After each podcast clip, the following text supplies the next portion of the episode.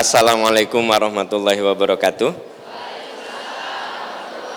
Bismillahirrahmanirrahim. Alhamdulillahirabbil alamin. La ilaha illallah wahdahu la syarikalah.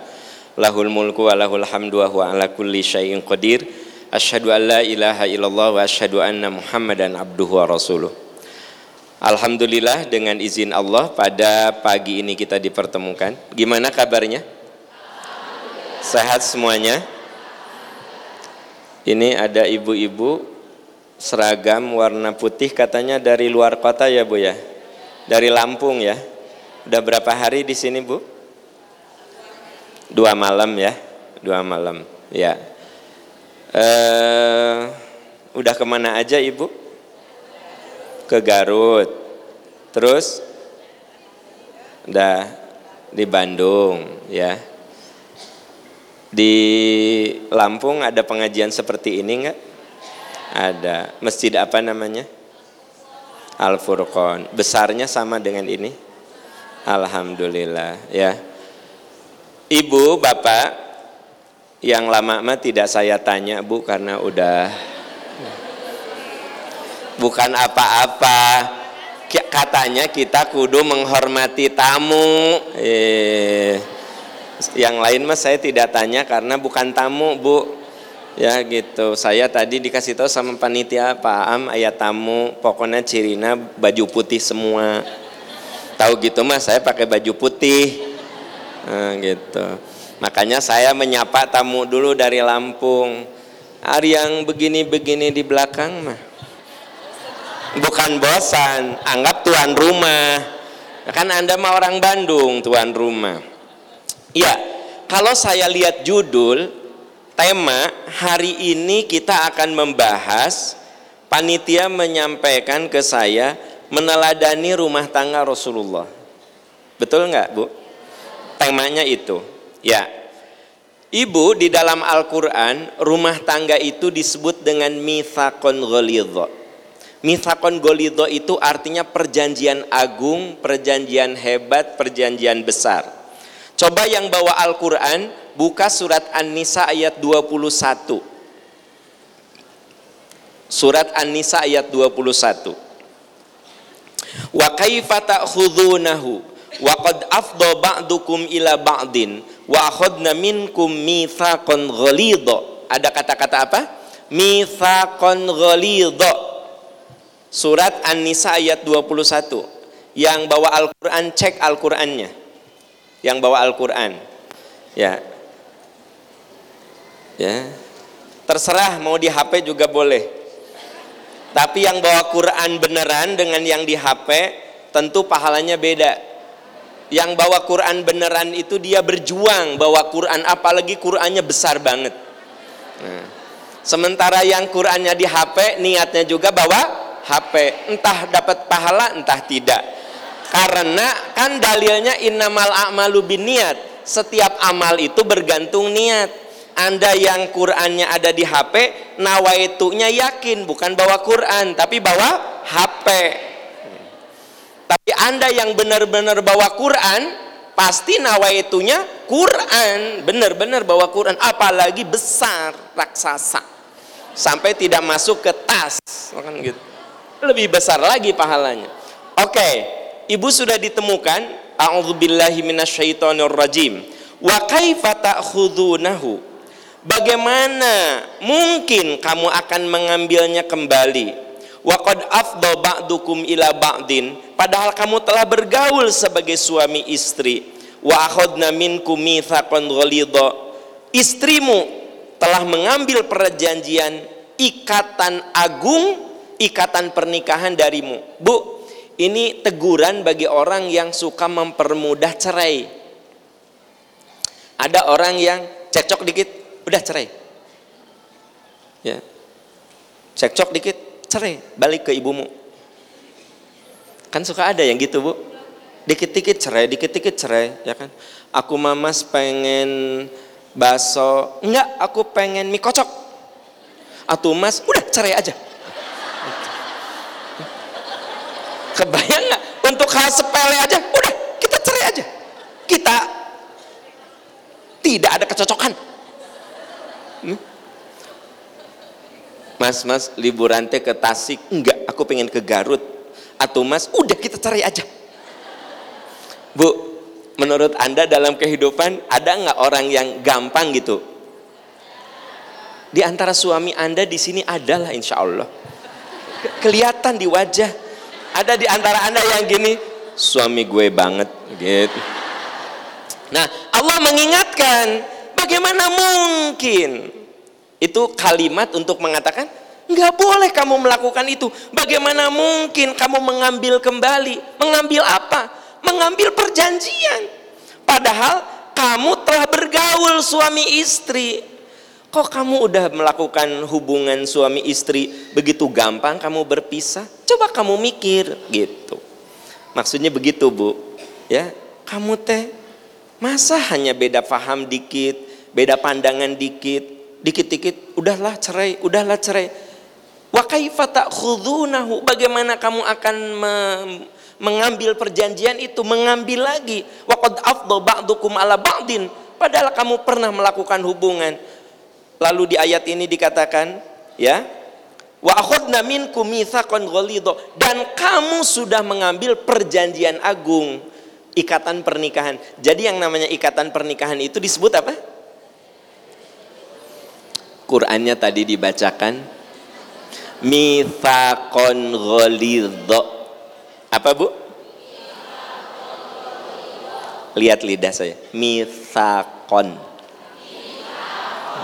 misakon kok gitu misa sa sa sa sa sa misakon golido eh ke ke misakon golido ke ke ah dah dah kumaan jadi makanya jadi guru ngaji itu kudu sabarnya luar biasa. Kata kita teh misakon misakon ibu. Misa sasa sa. Sa wa khadna minkum mitsaqan ghalidha. Kamu ambil perjanjian agung. Jadi pernikahan itu disebut apa? Bahasa Qurannya apa? Saking ingin fasih ini mitsaqan ghalidha. Malah bikin puyeng liatnya Pertanyaannya, mengapa pernikahan itu disebut mitsaqon ghalidha? Kenapa pernikahan itu disebut perjanjian agung? Coba Anda lihat. Dalam pernikahan itu biasanya orang-orang penting hadir. Sesepuh, kakek, nenek, uyut, sekalipun maaf sudah pakai kursi roda disuruh hadir di situ. Walaupun ada yang sudah begini aja disuruh hadir di situ jelas ayah, ibu, kakek, nenek ya. Biasanya teman dekat hadir menunjukkan bahwa itu momentum penting. Biasanya kalau teman dekat itu hadir di akad nikah. Gitu. Biasanya saudara dekat itu hadir di akad nikah selain di walimah. Berarti itu perjanjian agung, ya. Nah, ada empat alasan logis. Ada berapa? Kenapa? Allah menyebut pernikahan itu disebut dengan mitsaqan ghalidha. Satu, pernikahan itu rumah tangga itu ibadah paling lama. Itu yang harus Anda tahu. Ibadah paling lama itu berumah tangga. Makanya Allah menyebutnya mitsaqan ghalidha. Coba saya ingin tanya, sholat berapa menit? Ya 10 menitnya kalau belum ahli ya. Jadi apa Anda bilang 10 menit? Ya kalau belum ahli, saya punya teman karena dia udah ahli banget, 3 menit itu dengan wudhu dan pakai mukena. Salat 5 or 10 minutes finish. Saum berapa lama ibu-ibu tamu saum? Sebulan? Nggak akan kuat ibu tahu saum sebulan.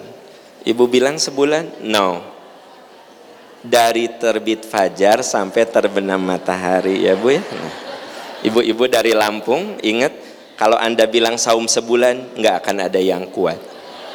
nggak akan ada.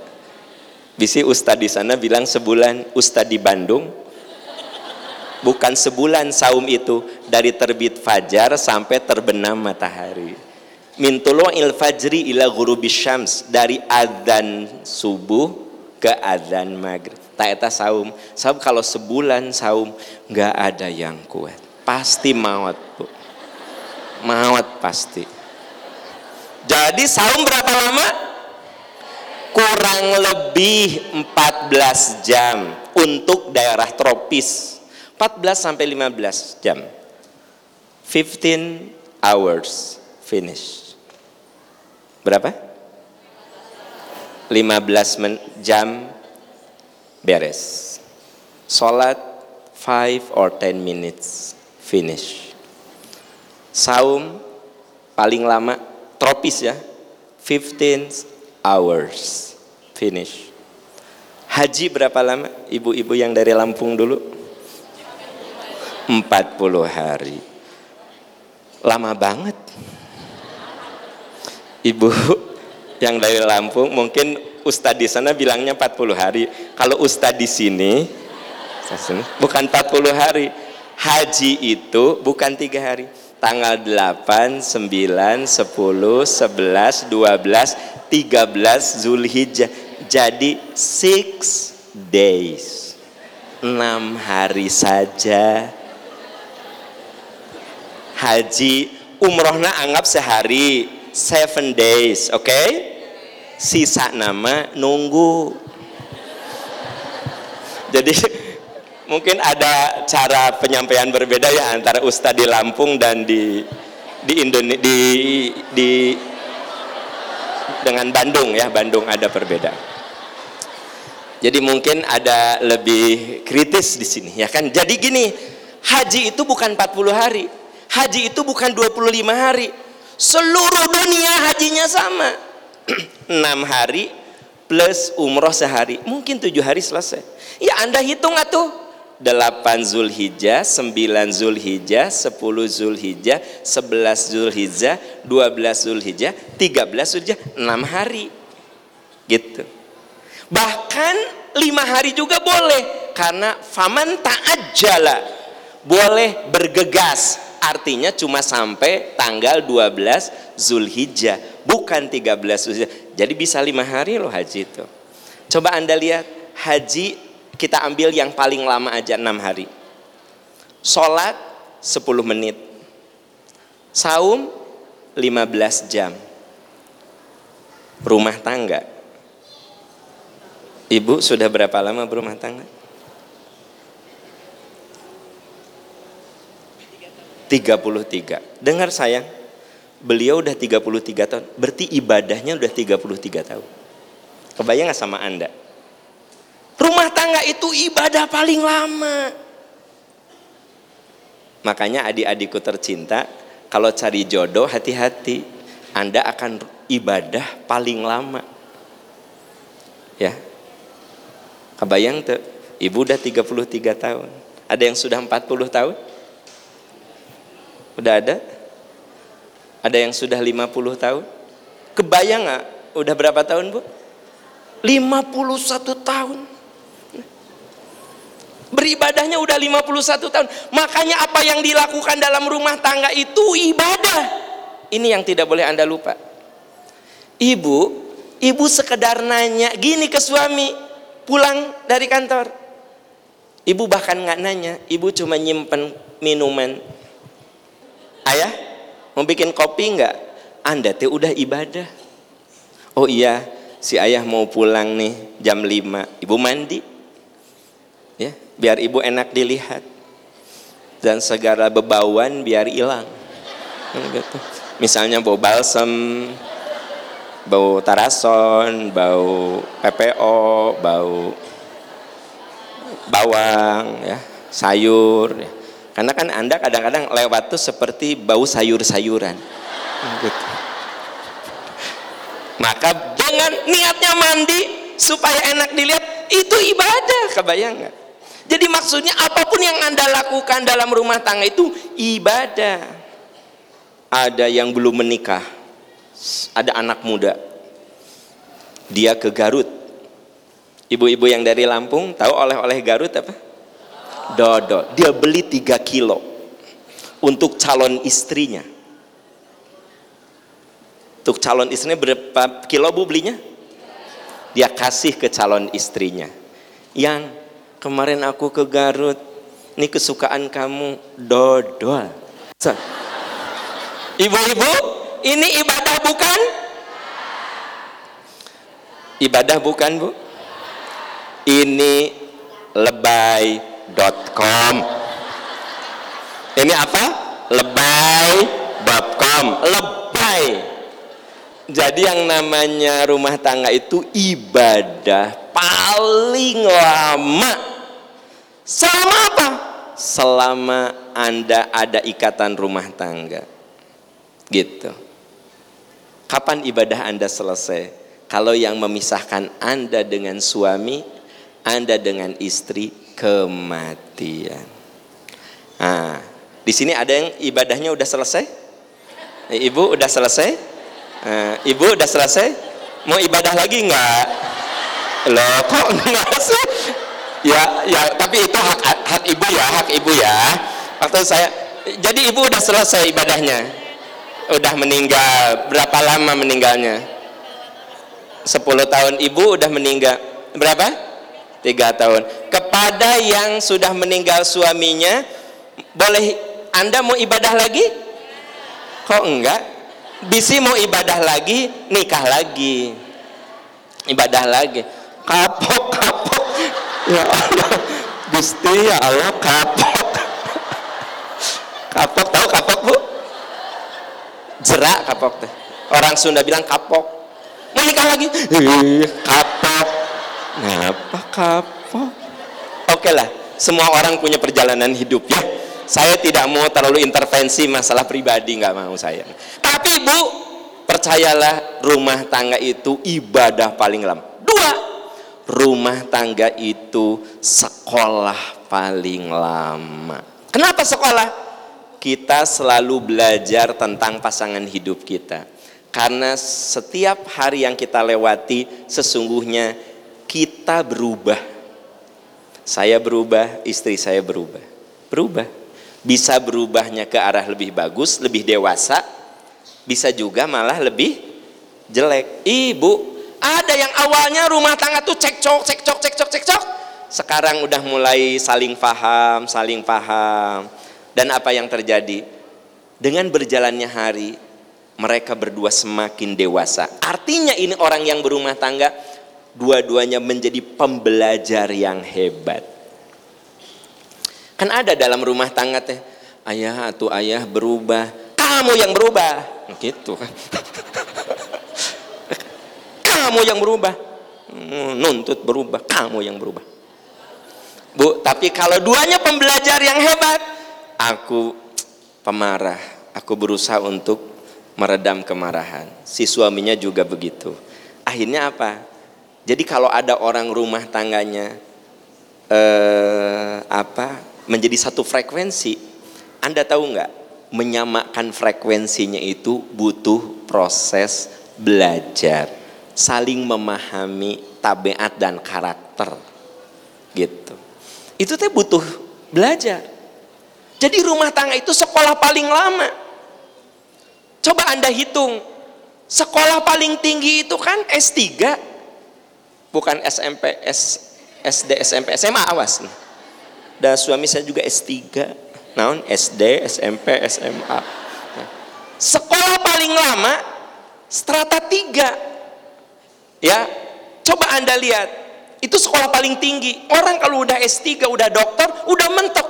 Nggak ada sekolah lagi kecuali dia ambil jurusan yang lain. Coba anda hitung.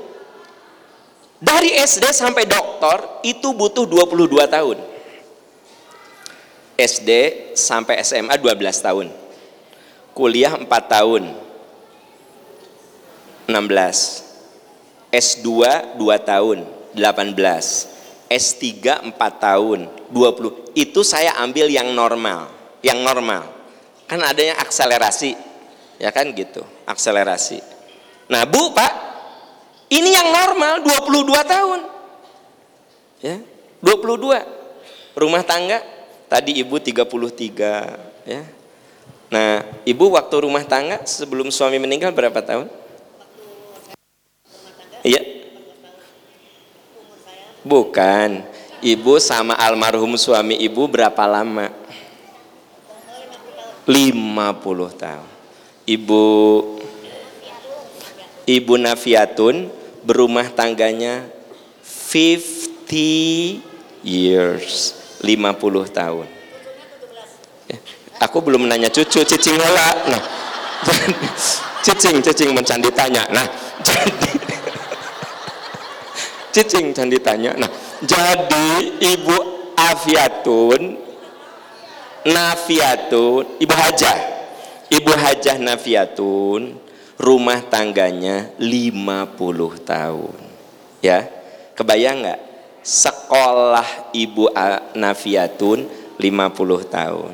Beliau lulus karena yang memisahkan beliau dengan suaminya kematian. Pak Am gimana yang cerai? DO, teman. yang cerai apa? DO. Tapi Anda boleh ngambil jurusan baru, saudara-saudara. Tapi Ibu Nafiatun termasuk yang lulus. Ibu siapa Bu? Hah? Ibu Hajah Eti. Berapa lama berumah tangga? 42 tahun. Suaminya tiga tahun yang lalu meninggal. Lulus. Ibu Hajah Nafiatun, Ibu Hajah Eti lulus. Ibu Hajah Nafiatun lulus dengan suaminya 50 years. Beliau 42 tahun. Kebayang nggak? Saya S3 22 tahun. Kadang saya mah 20 tahun jadi akselerasi. Jadi saya bilang yang 22 tahun yang normal. Eh, Ari Am orang mah 20, nah akselerasi. Nah, jadi ya, kebayang nggak? Rumah tangga itu sekolah paling lama, 50 tahun, 40 tahun, 30 tahun. Maaf, maaf, kalau Anda bercerai sama suami Anda, berarti DO, drop out. Mungkin jurusan eta kuat. Anda bisa ambil lagi jurusan baru. Kalau jurusan fisika nggak kuat, coba ke sastra. Makanya ada yang, Bu, itu kuat cerai. Aina Sugano yang sekarang mah kuat gitu. Nah, jadi maksudnya apa? Rumah tangga itu sekolah paling lama. Makanya selama kita berumah tangga, kita kudu belajar tentang pasangan hidup kita. Fahami dia, bukan nuntut dia memahami kita. Kita kudu memahami dia. Anda jangan nuntut suami Anda mengerti, karena suami Anda nggak akan ngerti-ngerti tentang Anda. Tapi belajarlah gimana memahami suami. Ya, saya kudu belajar gimana memahami istri Sebab kalau saya nuntut istri saya kudu paham saya. Syukur kalau dia ngerti. Gimana kalau dia nggak ngerti? Capek kita. Jadi yang terbaik apa? Fahami dia. Fahami pasangan hidup kita. Oh iya, istri aku begini, begini, begini. Oh iya, suami aku begini, begini, begini. Gitu. Jadi belajar. Tiga. Rumah tangga itu, saya lagi cerita apa bu? Menjelaskan kenapa rumah tangga itu disebut mithakon golido. Perjanjian agung. Saya sebutkan ada empat alasan logis. Satu ibadah paling lama. Dua sekolah paling lama. Tiga rumah tangga itu kebersamaan paling lama. Ber apa? Bapak Ibu Fikirkan, Anda akan lebih banyak bareng dengan suami Anda. Anda akan lebih banyak bareng dengan istri Anda dibanding bareng dengan orang tua Anda. Makanya ada suami atau istri yang ditinggal wafat oleh pasangannya, sedihnya lama. Lama. Ditinggal ibu bapaknya sedih, tapi nggak lama. Tapi ditinggal suaminya sedihnya lama. Karena kebersamaan dengan suaminya melebihi tiga kali lipat dari kebersamaan dengan orang tuanya. Jadi rumah tangga itu apa? Kebersamaan paling lama. kebersamaan paling lama kalau ibu hajah Eti ibu berumah tangga dengan bapak 43 tahun 42 tahun nikah usia berapa bu 19 tahun. Tah iya rada mending atau ya, ya, ya. oke. Jadi jadi beliau 19 tahun. Kebayang sama anda ya? Beliau bareng sama ibu bapaknya 19 tahun. Dengan suaminya almarhum 42 tahun. Nah coba pikirkan itulah kita butuh kelapangan hati menerima pasangan hidup kita. Karena anda akan lebih bareng lebih banyak bareng sama dia ketimbang sama orang tua anda. Gitu. Empat. Empat. Satu apa? Ibadah paling lama. Dua. Tiga. Empat. Rumah tangga itu kekuatan yang menyatukan dua keluarga besar. Rumah tangga itu jembatan yang mempertemukan dua keluarga besar. Apa rumah tangga? Jembatan yang mempertemukan bridging dipertemukan dua keluarga besar. Makanya kalau sudah menikah bukan uak kamu uak aku bibi kamu bibi aku keponakan kamu keponakan aku kalau sudah nikah adalah keponakan kita paman kita uak kita bibi kita menikah menyatukan aku dan kamu menjadi kita. Ulangi kata-kata saya. Nah, menikah menyatukan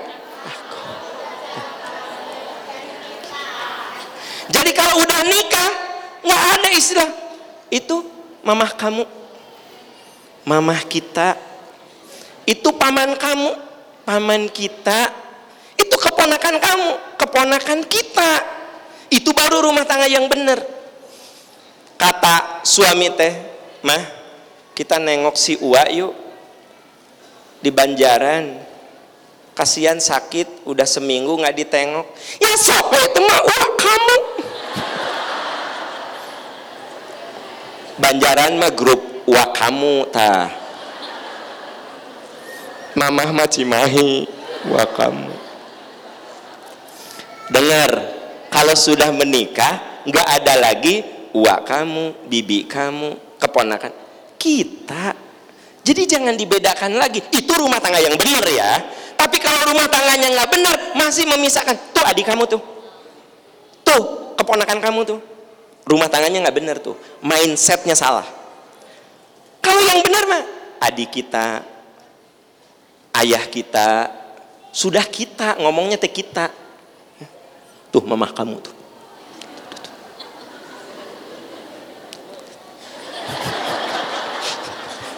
Ya kan mama kamu mah gitu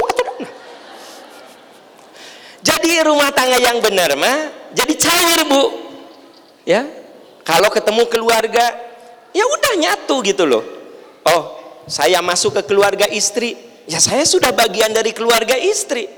Istri saya masuk ke keluarga saya dia harusnya masuk. Ya kan? Nggak saya lagi cerita itu yang benar. Sementara ini masih suka eh itu si emang tante sakit. Ya sok kan bibi kamu ke bibi tuh kudu ditengok sok bibi aku mah sehat kabeh. Bibi kamu tak geringan bibi kamu mah. Si bibi iya gering tah diabetes. Si bibi iya hipertensi. Si bibi iya tah kalau hujan engap tah. Kan gitu. Kalau keluarga aku turunan bagus sehat kalau keluarga aku mah. Yang paling parah kalau undangan. Ya ayah itu masuklah ayah mah aja. Itu kan keluarga kamu. Sudah datang aja sana itu rumah tangga nggak benar tuh. Dan rumah tangga yang benar mah begitu ayah ada undangan yuk. Ayo. Kalau dia ada waktu kecuali aduh aku harus keluar kota. Kamu wakili aja ya. Salam dari aku bilangin. Nah itu kan puguh jelas ada alasan. Ini masih suami nonton TV we. yang paling parah suaminya tuh seneng drama Korea aduh. Pas anda pulang dari undangan jerik dia teh nangis. Kenapa? Itu karunya kasihan. Coba diusir sama mertuanya coba difitnah. Sekarang dia nggak punya apa-apa. Padahal suami anda teh lebih miskin daripada si artis no ayah di TV oke bu saya itu sedang menjelaskan surat An-Nisa ayat 21 saya tuh lagi ngejelasin itu Kenapa Allah mengatakan wa kaifa ta'khudunahu wa qad afdha ba'dukum ala ba'din wa akhadna minkum mitsaqan ghalidha. Bagaimana bagaimana kamu begitu mempermudah perceraian padahal kamu pernah melakukan hubungan intim dengan pasangan hidup kamu dan kamu waktu itu diikat dengan perjanjian agung. Nah gitu. Jadi saya sebutkan alasannya. Mengapa disebut mitsaqan ghalidha? Empat alasan logis yang saya kemukakan tadi. Oke. Ibu Bapak, kalau kita bicara tentang rumah tangga, ada empat tipe rumah tangga. Ada berapa? Satu tipe rumah tangga Fir'aun. Rumah tangga? Fir'aun itu suami yang sol, suami yang tidak soleh. Ya. Istrinya? Siapa istrinya Firaun? Ibu Aun kalau tidak tahu mah. Ibu Hajah Naf Nafiatun bilang Bu Aun. Kita hargai beliau. Ya, sebagai senior yang menikah di usia 14 tahun. Nah Bu, mungkin Ibu Haja Nafiatun teh suka seperti di masyarakat kita. Itu teh Ibu Sah, eh Bu Agus, eh Bu Wawan, eh Bu Ahmad. Mungkin siapa istrinya Fir'aun? Bu Aun. Gak apa-apa, kita terima saja itu. Walaupun ada nama aslinya yaitu Asia. Bu, ada lo rumah tangga yang kayak gini istri nate soleh uh, nggak usah diragukan solehnya ahli ibadah ahli tahajud dermawan ah pokoknya mah segala kebaikan itu ada pada dia begitu kita tatap suaminya sholat nggak pernah puasa nggak pernah kerjaannya judi kerjaannya mabuk kerjaannya menghalalkan segala cara Ingat, menurut Anda di masyarakat kita ada enggak tipe rumah tangga seperti ini? Jadi ada orang yang rumah tangganya seperti Fir'aun. Istrinya solehahnya luar biasa. Ngaji ke mana-mana sering. Baca Qur'annya bagus, ibadahnya bagus. Bahkan di HP nanti semuanya Ustad, Ustad, Ustad, Ustad, Ustazah, Ustazah, Ustaz, Ustaz, Ustaz. Gitu. gitu. Yang kedua, tipe rumah tangga Nabi Nuh. Nah, kalau Nabi Nuh tuh namanya juga Nabi, pasti soleh ya. Tapi istrinya siapa istri Nabi Nuh? Oke, Bu Nuh. Jadi ambil pola Ibu aja Nafiatun. Bener oke biar nggak pusing. Ibu Nuh, bapak-bapak. Bu Nuh itu tidak soleh. Bener Pak Bapak kadang ada saat ide perempuan tuh kutu kita ambil daripada mikir-mikir sahanya istri Nabi Nuh siapa istri Nabi Nuh googling nggak ketemu dah bahula kan belum tercatat di Google ya kan gitu nah jadi istrinya Nabi Nuh itu ibu Nuh kebayang nggak sama anda Nabi Nuh seorang suami yang soleh dermawan penyantun, akhlaknya mulia, istrinya. Uh. sampai banyak yang berbisik kasihan Nuh ya kasihan kasihan Nuh oh, oh kasihan. Mau maunya lagi ya ke perempuan kayak gitu. Iya. Kenapa? Aku juga nggak ngerti. Menurut anda di masyarakat ada nggak tipe yang begitu? Ada. Satu ada yang keluarga seperti Firaun. Ada keluarga seperti yang ketiga ya. Keluarga seperti Imron. Keluarga Im? Imronnya soleh. Siapa ibu-ibu istrinya Imron? Oke. Okay.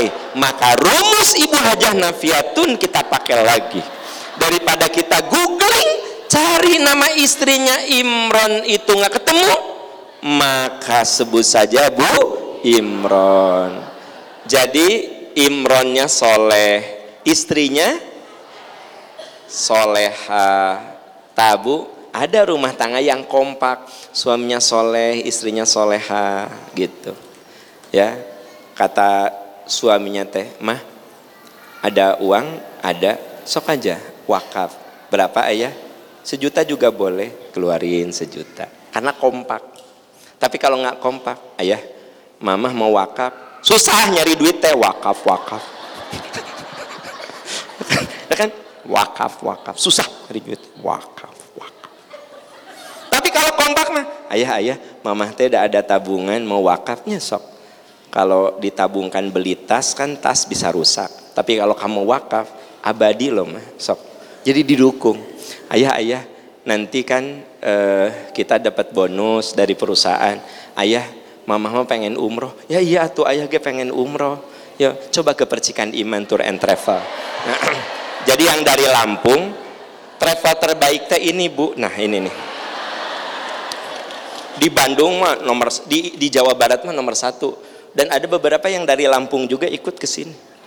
Ya nanti ibu ikut ke Lamp sini ya percikan iman nah, nah jadi gini kata istrinya teh ayah nanti kalau ada bonus kan eh, kata ayah nanti dapat bonus karena ayah mencapai target ya. Nanti umroh. Iya umroh lah papa gue udah nanya-nanya ke percikan iman. Kita mah umroh teh ke yang nyaman. Ya nyaman menentramkan profesional. Jangan travel abal-abal. Iya ayah. Teman mamah juga ya kasihan dia teh udah daftar setahun lalu belum pergi-pergi loh ayah. Oh di PI mah mau gitu ay, mamah. Mata mau ayah teh mamah didaftarkan di percikan iman. Gitu. Itu karena suami istri kompak kebayang gak kalau anda punya istri yang mah mah insya Allah ayah bakal dapat bonus loh mah 60 juta ya umroh yuk. Umroh nan umroh? Bangkok!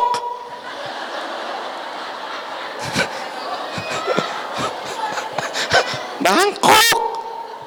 Dari Bangkok ke Korea! Umroh umroh Korea atau mama ingin ketemu artis-artis Korea Bu, capek nggak kalau punya pasangan nggak sejalan? Capek. Ih, ibu kalau pasangannya seperti Imron ya, mah mau ke mana? Mau ke pengajian? Ayo, ku papa dianterin atau ayo. Nah, langsung di jalan teh, mah ini kan di sana sok ayah wakaf, infak ya, gitu. Ayah semuanya, ini sadayana lah mah gitu, ya. Bu, jadi saya ingin katakan indah kalau pasangan hidup kita itu sejalan. Tapi ada juga yang sejalannya dalam keburukan. Itu mah rumah tangannya Abu Lahab. Di sini mah insya Allah nggak ada ya. Abu Lahab mah jauh dari agama. Istrinya siapa? Tenanaun lah kita pakai itu dulu. Bu Lahab. Nah istrinya itu Ibu Lahab. Seorang yang sangat buruk perangainya. Nama aslinya Ummu Jamil. Buruk perangainya bu. Kalau ketemu Nabi dia itu meludahi Nabi. Dah. dia sangat benci banget dengan Islam. Seluruh pengikut Nabi dimusuhi sama dia. Ya? Dimusuhi. Diludahi. Makanya Allah mengatakan fi jidiha hablum mim masad. Fi pada lehernya. Bu, salah satu keindahan wanita itu leher. Makanya di situ suka disimpan eh, kalung, berlian segala macam. Maka sebagai bentuk kehinaan istri Abu Lahab dikalungkan di lehernya itu sabut. Kalung dari sabut, tahu sabut? Sabut itu bahan untuk keset. Ya, dari kelapa. Kebayang nggak? Di leher yang bagus disimpan kalung dari sabut itu artinya betapa hinanya istri Abu Lahab. Nah bu, rumah tangga kita itu empat kemungkinan loh. Tipe Fir'aun, tipe Nabi Nuh, tipe Imron, tipe Abu Lahab. Nah, kalau di sini ada yang rumah tangannya tidak ideal, tidak ideal tuh maksudnya istrinya soleh, Anda Bapak, Anda tidak soleh, istri soleh. Nah, Anda sebagai istri yang soleh harus menjadikan suami Anda lahan untuk menabung kebaikan. Kalau Bapak punya istri yang tidak soleh, jadikan itu lahan menabung amal soleh. Kalau istri kita, suami kita soleh, Anda berdua berlomba dalam kebaikan. Life is a choice. Hidup itu pilihan. Dan ingat, kita kalau sudah terikat dalam ikatan rumah tangga, sudah nggak ada pilihan lagi. Bu, suami ibu sekarang soleh enggak? Alhamdulillah. Tapi ada nggak yang nggak soleh? Ada. Telan. Kunyah. Telan. Bukan empat Jangan. Kunyah telan. Kenapa? It's your choice. Pilihan Anda itu yang Allah takdirkan kepada kita. Dengar, jodoh kita itu ada garis takdirnya. Jodoh itu ada garis takdir. Ada nggak yang berpacaran? Pacaran tidak ada dalam Islam. Tapi ada nggak yang berpacaran sejak jadi ketua OSIS? Sampai kuliah sampai bekerja. 10 years 10 tahun. Tapi nggak jadi nikah. Nikahnya dengan siapa? Yang baru ketemu dua bulan. Itu pun ketemunya di kilometer 97 ketika antri di toilet. Kerja tadi hebat teka jamban mohon. Sabaran nomor HP na. 08 11 22 10 13 tiga bulan kemudian dilamar menikah. Hari pacaran 10 tahun. Nikah dengan yang baru bertemu lima bulan. Bisa loh terjadi ya nggak? Ah, rumah tangga itu ada garis takdirnya anda jodohnya siapa itu ada garis takdirnya. Makanya kata Nabi kalau kau benci sesuatu jangan terlalu benci. Siapa tahu itu jadi jodohmu. Kayak teman saya tuh. Jadi jodoh. Sebut saja namanya Agus ya. Kan ari saya mah dari dulu teh supel bu. Jadi dari dulu supel. Jadi saya mah ke perempuan akrab ke laki-laki akrab gitu loh. Ke kakak angkatan akrab ke bawah angkatan akrab gitu loh. Saya mah kuliah teh gitu orangnya ya cair gitu ya jadi sekarang yang ada di tangan ibu dan bapak terima itu bagian dari yang Allah takdirkan siapa pun itu mau soleh mau tidak soleh kenapa semua ada garis takdirnya. Ma asoba min musibatin fil ardi wala fi anfusikum illa fi kitabim min qabli an nabraha. Apa pun yang menimpa dirimu sudah ada garis takdirnya di Lauhul Mahfuz. Jadi apa? Terima saja apa yang Allah gariskan takdirnya pada diri kita gitu. Ya. Eh, mohon izin ya bahwa saya pernah menyampaikan menyampaikan tiap ada pengajian kita ini sedang membangun masjid yang lebih besar dari ini untuk 2000 orang. Masjid Agung eh, Masjid Agung Percikan Iman kurang lebih 10 km dari sini. Jadi sambil saya ceramah, tadi kan saya sudah bilang ya, kalau suami istri yang kompak mah wakaf teh semangat. Ya. Jadi sambil jalan, sambil teman-teman mengedarkan untuk wakaf Masjid Agung Percikan Iman. Kalau tidak wakaf, doakan agar masjid itu segera selesai karena kata tim perencananya, tim arsitek dan seterusnya, masjid itu paling cepat 18 bulan baru selesai, tapi kalau dengan infrastruktur segala macamnya itu bisa sampai 26 bulan, berarti 2 tahun lebih. Kenapa? Karena muat 2000 orang, halamannya untuk 3000 orang, parkirnya untuk 400 mobil. Jadi bisa dibayangkan itu memang butuh dana besar, waktu yang cukup besar. Nah, jadi sambil jalan, sambil teman-teman mengedarkan wakaf. Oke, jadi rumah tangga itu ada berapa macam?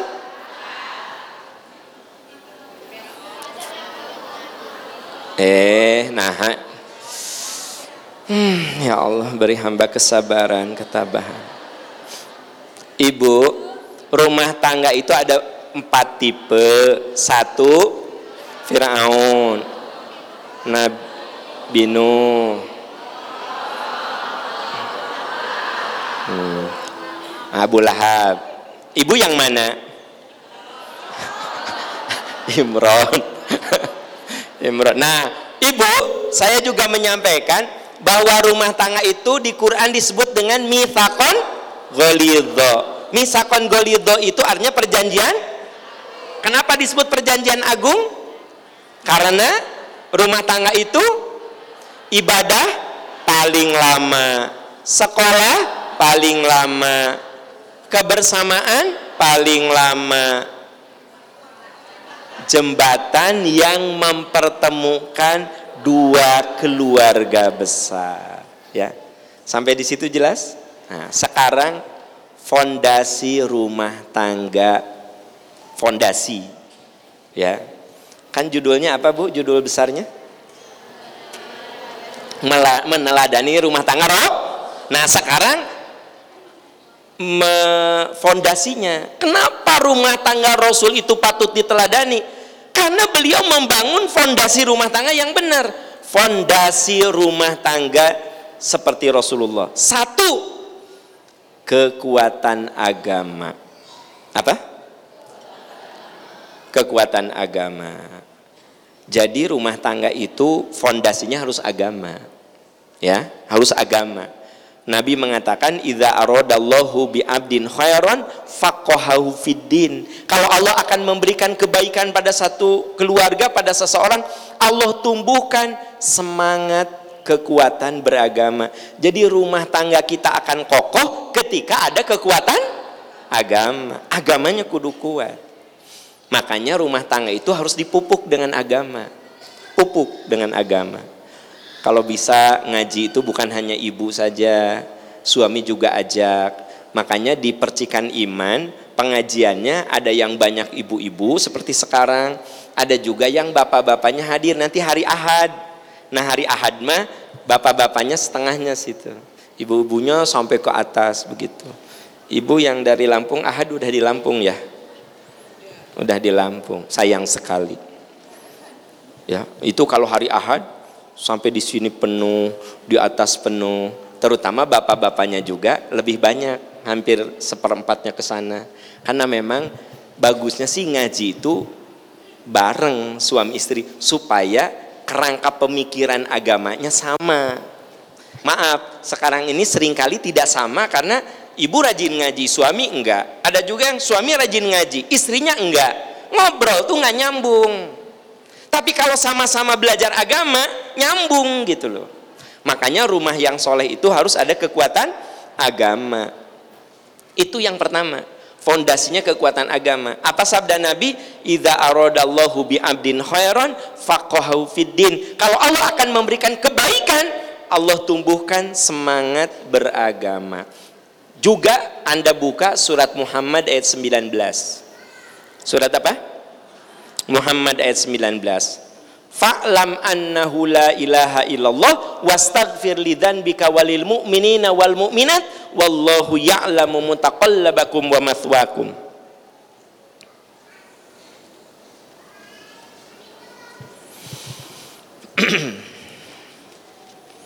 Pelajarilah.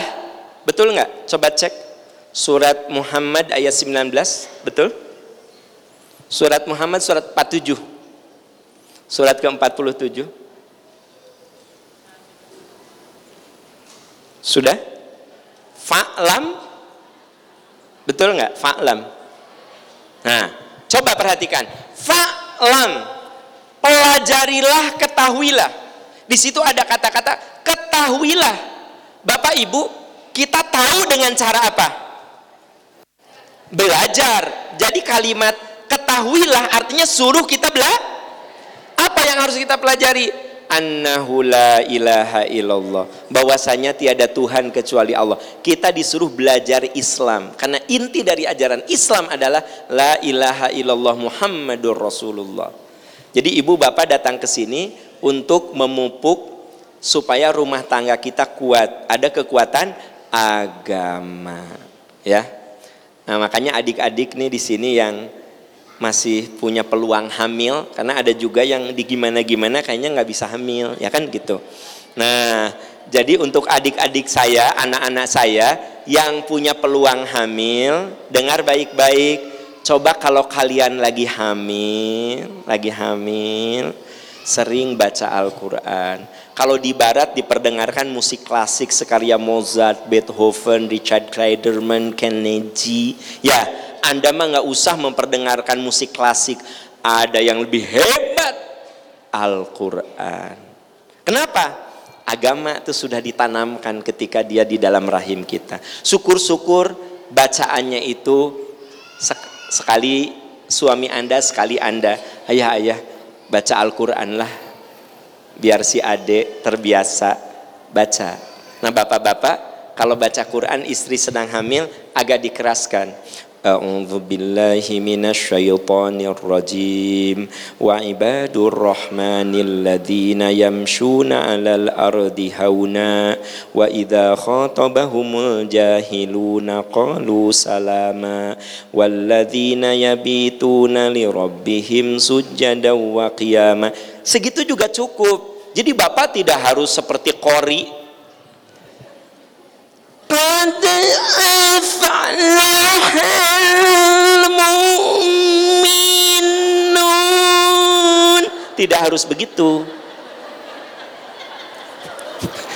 eh tidak harus begitu eh dikasih tahu kumaha cukup aja anda bilang ya قد أفلح المؤمنون الذين هم في صلاتهم خاشعون والذين هم عن اللغو معرضون والذين هم للزكاة فاعلون itu juga cukup jadi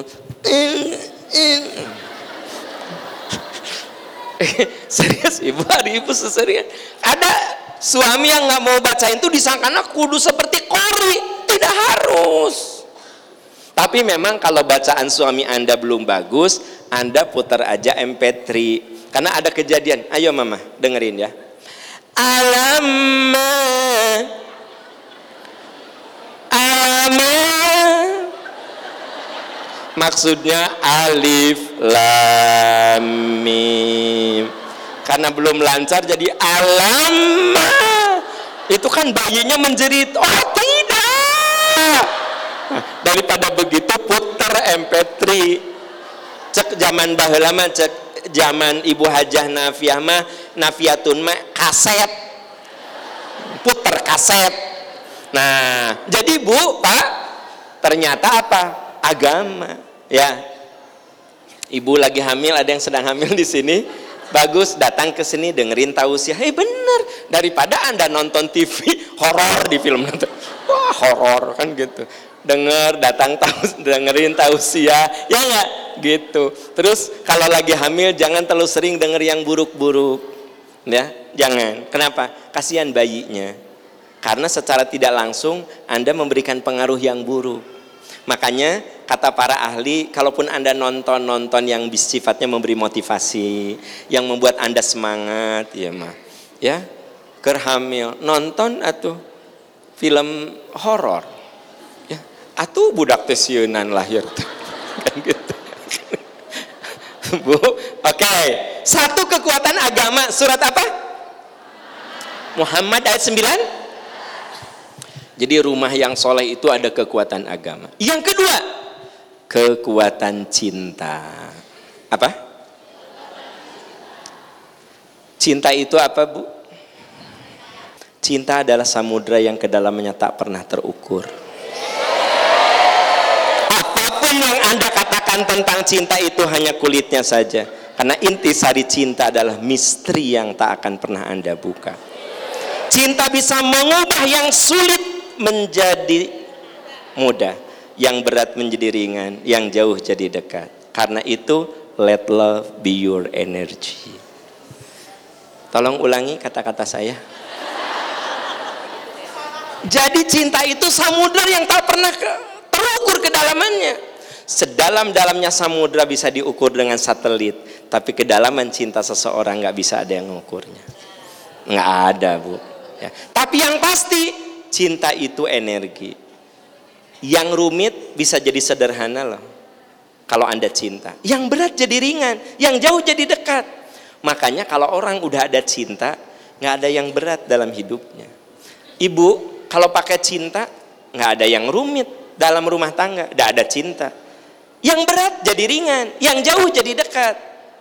Makanya jadikan cinta itu energi dalam hidup kita. Kebayang nggak dalam rumah tangga itu kalau ada kekuatan cinta? Dalam rumah tangga pasti ada persoalan rumit karena ada kekuatan cinta. Yang rumit jadi sederhana.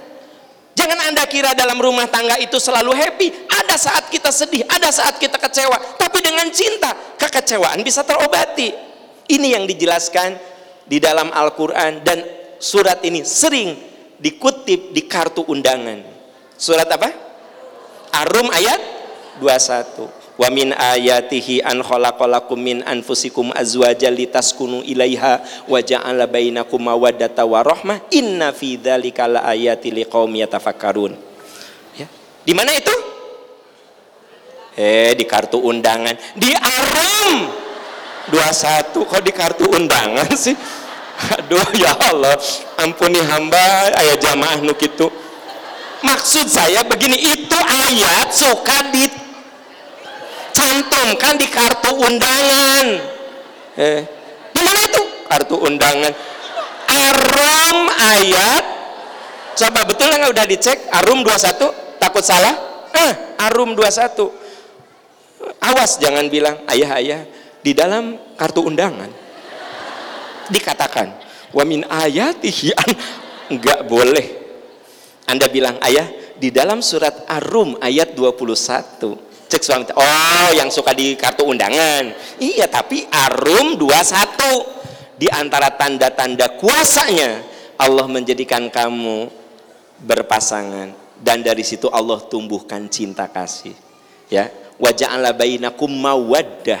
Anda tahu nggak mawaddah itu cinta yang makin bertambah justru setelah kita tahu kekurangannya jadi kan bu hari demi hari yang kita lewati makin mengetahui kekurangan pasangan hidup kita. Kalau belum menikah, ih asa keren dah salaki calon suami anda teh. Ya. Asep Saipudin, calon suami anda dulu, uh, ya keren kan? Ya. ya. Mas, aku mau ke minimarket dulu. Ini, ini, ini. Makan, ya kan gitu. Aku yang bayar. Itu belum nikah. Ya. Mas aku mau nengok uak aku. Ih masa nengok nggak bawa apa-apa? Yuk beli buah. Dari aku. Belum nih nikah. Udah nikah? Mas aku mau nengok saudara aku. Ah kata aku mah cukup dong aja nyampe. Kata aku ya kata aku ya. Tapi mas masa kita ke sana nggak bawa apa-apa? Dengan datangnya aja udah apa-apa. Nggak usah mikir bahwa emang jeruk? Orang yang sakit makan jeruk? Makan apel? Nggak usah. Nah, mulai asli nak ketingali ya. Ternyata peditnya nah um, subila bu pak orang kalau udah rumah tangga mah nanti makin tahu kekurangannya. Makanya Allah mengatakan kekuatan rumah tangga itu hebat kalau mawadah. Apa itu mawadah? Tahu kekurangannya makin sayang. Oh iya makin sayang. Makin mau terima apa adanya. Oh iya kekurangan istri saya teh gini terima apa adanya. Dan itu mah udah jadi istri kita. Oh iya kekurangan suami aku kayak gini terima. Dan itu udah jadi suami kita. Kalau jangan terima itu ketika belum jadi suami anda dan belum jadi suami. Eh, aku nggak mau nikah sama orang pelit gitu. Dan belum nikah. Hari ini masalah sudah nikah.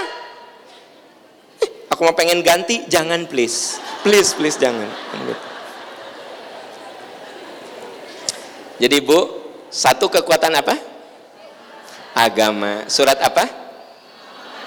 Ayat 19 yang kedua apa? Kekuatan cinta. Adanya di mana?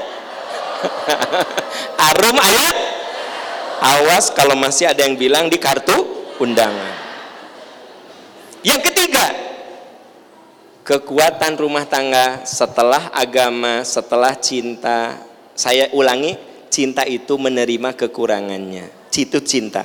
Jadi kalau kita sudah bisa menerima kekurangan, Anda sudah mencintainya. Kalau Anda belum bisa menerima kekurangan, berarti Anda dan saya belum bisa mencintainya. Jadi cinta itu puncaknya ketika kita mau menerima kekurangan. Nah itu klimaksnya cinta. Semua orang bisa menerima kelebihan. Anda punya suami kasep, pinter, kaya, anak tunggal, ibu bapaknya udah tua banget, perusahaannya banyak. Bisa terima nggak? Wow, terima banget. Ya suami Anda teh ganteng, kaya, pinter, anak tunggal itu penting, anak tunggal. Ibu bapaknya kaya banget punya tiga perusahaan besar. Dan udah pada sepuh bahkan ibunya mau udah meninggal. Nah anda bisa terima nggak? Lebih gampang yang susah itu menerima kekurangan. Makanya cinta yang hebat mah begitu pasangannya ada kekurangan berarti saya suka melihat bu ada istri yang ngurus suaminya padahal suaminya sudah nggak bisa apa-apa. Udah berbaring dimandiin sama istrinya. Mohon maaf dicebokin sama istrinya. Aku yakin itulah inti dari cinta. Si istri mau menerima kekurangan suaminya pada saat dia berada di titik lemah. Ya. Di titik lemah. Itu hebat. Berarti anda memang istri yang hebat. Karena ada juga istri itu hanya menerima ketika suaminya gagah ketika suaminya berduit ketika suaminya sedang ada di puncak karir tapi begitu suaminya ngedrop. Ya nah ada istri yang mau terima. Saya lagi cerita apa bu? Kekuatan cinta. Yang ketiga rumah yang soleh itu ada kekuatan kata-kata. Satu kekuatan agama dua kekuatan cinta tiga kekuatan kata-kata apa Pak Aam yang dimaksud dengan kekuatan kata-kata? Lisannya selalu berisi motivasi untuk pasangannya. Lisannya selalu menjadi pupuk kebaikan untuk pasangannya. Ketika suami ngedrop, insya Allah ayah, ini yang terbaik untuk ayah. Terima saja. Mama juga mengerti ini tidak mengenakan. Tapi mungkin Allah mau menolong kita dengan cara begini suami anda teh digadang-gadang jadi kepala sekolah. Jadi apa? Ya, kepala sekolah. Terjadilah pemilihan kepala sekolah. Ternyata pas pulang teh, ayah gimana? Iya mah, ayah nggak jadi kepala sekolah. Ternyata yang angkanya kecil, ayah juga nggak ngerti. Kenapa dia yang dipilih? ayah nggak kepilih, teman-teman juga bingung, kok ayah nggak kepilih? Ibu, nah kekuatan kata-kata ibu di sini penting. Ayah, tidak apa-apa, mamah bangga punya suami seperti ayah. Ah, kepala sekolah mah 3 4 tahun ayah. Yang penting ayah jadi guru yang dirindukan oleh murid-murid ayah. Mamah bangga punya suami seperti ayah. Sejuk. Sejuk tuh. Coba kalau Anda gini. Apa? Nggak kepilih. Mama udah nulis di status. Dan banyak yang sudah ngucapin selamat ke mama.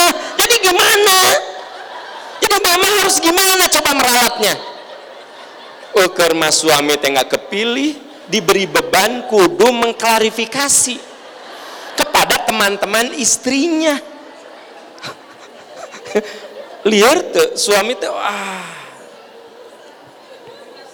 gitu ya. Suami anda jadi dosen ceritanya mau sertifikasi. Kan dosen itu tersertifikasi. Mah ternyata ayah teh nggak lulus. Ah, tes lagi aja. Emang yang tersertifikasi ada yang langsung lulus? Ah yang dua tiga kali. Masih ada kesempatan. Tes lagi nggak ayah teh lemahnya di TOEFL-nya ya belajar lagi yakinlah ayah bisa tuh. Masa ayah nggak bisa? Insya Allah ayah bisa. Cuma TOEFL ah sok TOEFL mah asal sering bisa. Sok les lagi. Di internet gak banyak. Mamah yakin ayah bisa. Suami anda teh semangat lagi. Dari kata-kata anda. Jadi perempuan tuh kudu memotivasi. Ibu ibu baca nggak sejarah ketika istri Rasul wafat? Siapa istri Rasul? Yang wafat di Mekah? Yang wafat di Mekah Khadijah. Ya bunda Khadijah. Ketika Siti Khadijah wafat Rasul sedihnya luar biasa. Sampai kata para sahabat, aku belum pernah melihat wajah Rasul sesedih itu. Selama aku bareng dengan Nabi, baru kali ini Nabi begitu sedih. Sahabat mengatakan, "Ya Rasulullah, saya belum pernah melihat engkau bersedih sesedih sekarang ini." Yaitu ketika istrinya wafat. Apa kata Rasul? Bagaimana aku tidak sedih? 25 tahun aku rumah tangga dengan Khadijah. Berapa? 25 tahun. Tidak ada satu patah kata yang melukai hati saya. Tidak ada satu patah kata yang melukai hati. Selama berapa lama? Ibu nikah udah berapa tahun? Uh, eta hati suami ibu gus ancur lebur, nggak berbentuk. Mun kaca mau udah pecah. Karena mungkin omongan. Jadi bu jangan disepelekan kekuatan kata-kata. Bapak sama begitu kekuatan kata-kata itu ya ayah mamah masak enak eh, enak banget jadi istri teh semangat masak gitu mah ayah Mama masak sayur lodeh. Oh lodeh, aku pikir kolak. Emang manis pisan. Aku pikir kolak. Sampai aku muntah loh tadi. Nah, walaupun gitu jangan diomongin. Bapak kekuatan kata-kata itu penting. Mah, pulang dari mana? Dari salon. Ini gelis. Mama cantik banget tahu nggak? Sampai ayah tuh pangling, kaling lah pangling. Tama, kalau ada uang rutin soku ayah dibayarin ke salon bu jadi ibu berusaha merawat diri hari bapak kan apa mah di mana dari salon asa nggak beda? Berapa ke salon mah enam ratus ribu? Ya mending beli beras. Dua karung. Nah kabayang tuh wajah di sami kenjeng beras? Kabayang nggak sama anda? Jadi ternyata pak mau istri mau suami kata-kata itu harus memotivasi. Ya? Ayah-ayah mama teh belajar ngaji ya tapi nggak bisa-bisa. Insya Allah mama bisa. Semua by proses. Tanya tuh guru ngaji mama dia juga dulu tidak langsung bisa. Belajarlah. Gitu. Jadi apa? Kekuatan kata kata. Nih baik laki-laki atau perempuan termasuk kepada anak-anak. Kan kalau kita bicara rumah tangga ada anak, hati-hati ibu bapak, omongan kita ke anak itu, wih, dia itu bisa jadi racun, tapi dia juga bisa jadi pupuk. Mama, aku bahasa Inggris kok nilainya jelek. Berapa gitu nak? Aku nilainya lima. Lima? Mama dulu tiga tapi mama belajar, belajar, belajar. Tadinya tiga jadi tujuh. Kamu lima, kamu bisa sepuluh. Mama yakin kamu bisa. Sok belajar yang benar. Anak mama pintar. Kamu bisa. Tah itu. Kata-kata. Ya. Ternyata ke anak-anak nih, ibu-ibu muda nih, dengar. Kalau anda anaknya masih kecil, anak mau pergi sekolah, anda berdirinya di lutut. Ini, sini saya. Nah, gini, kan anak anda masih kecil gini kalau suntangan mentang-mentang anda jangkung hmm. ah suntangan sini sayang peluk anak mama soleh pinter Bismillah ya nak ya nah dia naik motor kan sama bapaknya dianterin. Sayang love you. Sararono apa anda bilang? Sarangeo tumun kulit anda bodas. Anda berarti sarangeo itu bahasa? Bahasa? Manya wajah kio Korea nggak ada. Ya saya mau orang Sunda tara sarangeo. Sararono, Sararono. Anak mau pergi, sayang, hati-hati ya, love you. Itu ngasih motivasi. Ini mah anak mau pergi, kan di, dianterin sama bapaknya, naik motor gitu. Aa, jangan nakal. Mama nggak suka jangan nakal kata anak teh apa kabarnya teh sama anda? Nggak hujan nggak angin. Jangan nakal mama nggak suka. Curiga ada di sini. Bu itu kekuatan kata-kata An-Nisa ayat 9 waliyahsyalladzi An-Nisa ayat 9 waliyahsyalladina law taraku min khalfihim dzurriyyatan di'afa khaufu alaihim falyattaqullaha wal yaqulu qaulan sadida. Hendaklah kamu bicara benar pembicaraan kekuatan kata-kata gitu jadi ternyata rumah tangga itu satu dibangun dengan kekuatan agama dua kekuatan cinta tiga kekuatan kata-kata jangan lupa nih kekuatan kata yang keempat, kekuatan doa. Wah, ini doa mah sudah harus ada ya. Ibu bapak, alhamdulillah sudah terkumpul wakaf pembangunan Masjid Agung sebesar 21 juta 495.200 rupiah plus 102 real Saudi Arabia plus 50 ringgit Malaysia plus cincin emas. Itu jumlah yang terkumpul di acara pengajian hari ini. 21 juta 495 ribu 200 rupiah 102 real 50 ringgit dan cincin emas. Hanya Allah subhanahu wa ta'ala yang bisa membalas segala kebaikan ibu bapak dan jangan salah ketika harta itu kita keluarkan sesungguhnya kita sedang menambah harta itu. Ya itu jadi biasakan di otak kita kalau aku ngeluarin sebenarnya nambah. Jangan oh, berkurang. Jangan gitu logikanya kita nolong orang nambah sebenarnya. Kita ngebantu saudara nambah sebenarnya. Kita ngasih ke orang tua nambah. Nggak ada yang ngurang. Gitu loh. Nah apalagi wakaf. Nambahnya itu seumur sepanjang masa karena dia menjadi jariah. Ya. Jadi hanya Allah Subhanahu wa taala jazakumullahu khairan katsira. Hanya Allah yang e, bisa dan akan membalas segala kebaikan Ibu Bapak untuk wakaf Masjid Agung e, Percikan Iman di daerah Arjasari ya. Oke Ibu Bapak. Yang keempat itu kekuatan apa? Doanya tentu semua hafal. Surat Al-Furqan ayat 74. Robbana eh atina robbana eh latuzi kulubana robbana hablana min azwajina wa dzurriyyatina qurrata ayun waj'alna lil mut.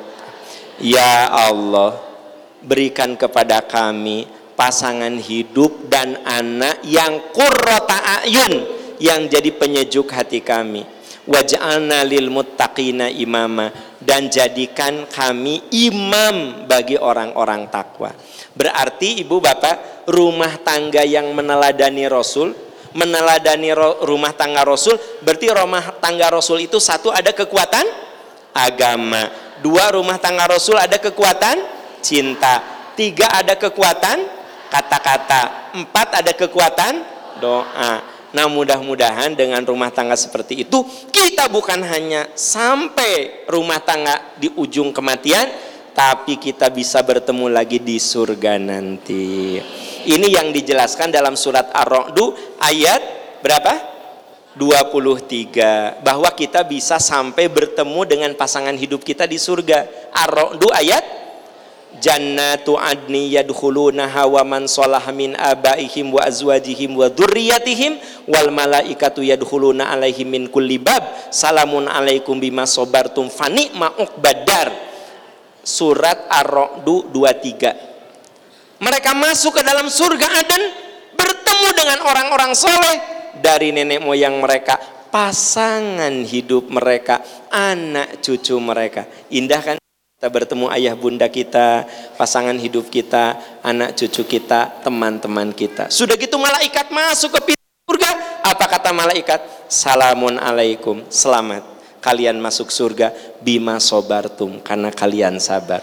Jadi kuncinya sabarlah dalam berumah tangga, bangun rumah tangga dengan kekuatan agama, kekuatan cinta, kekuatan kata-kata dan kekuatan doa. Semoga kita bertemu di surga. Amin ya robbal alamin. Sudah satu jam setengah saya sudah menyampaikan materi itu saja. Maaf kalau ada hal-hal yang tidak berkenan. Jangan lupa hari Ahad kita bertemu lagi di sini jam 7.30 di Majelis Percikan Iman. Di sini tempatnya, tanggal 1 Desember, insya Allah. Terima kasih. Subhanaka Allahumma wa bihamdika asyhadu an la ilaha illa anta astaghfiruka wa atubu ilaik. Rabbana atina fid dunya hasanah wa fil akhirati hasanah wa qina adzabannar. Walhamdulillahirabbil alamin. Wassalamualaikum warahmatullahi wabarakatuh.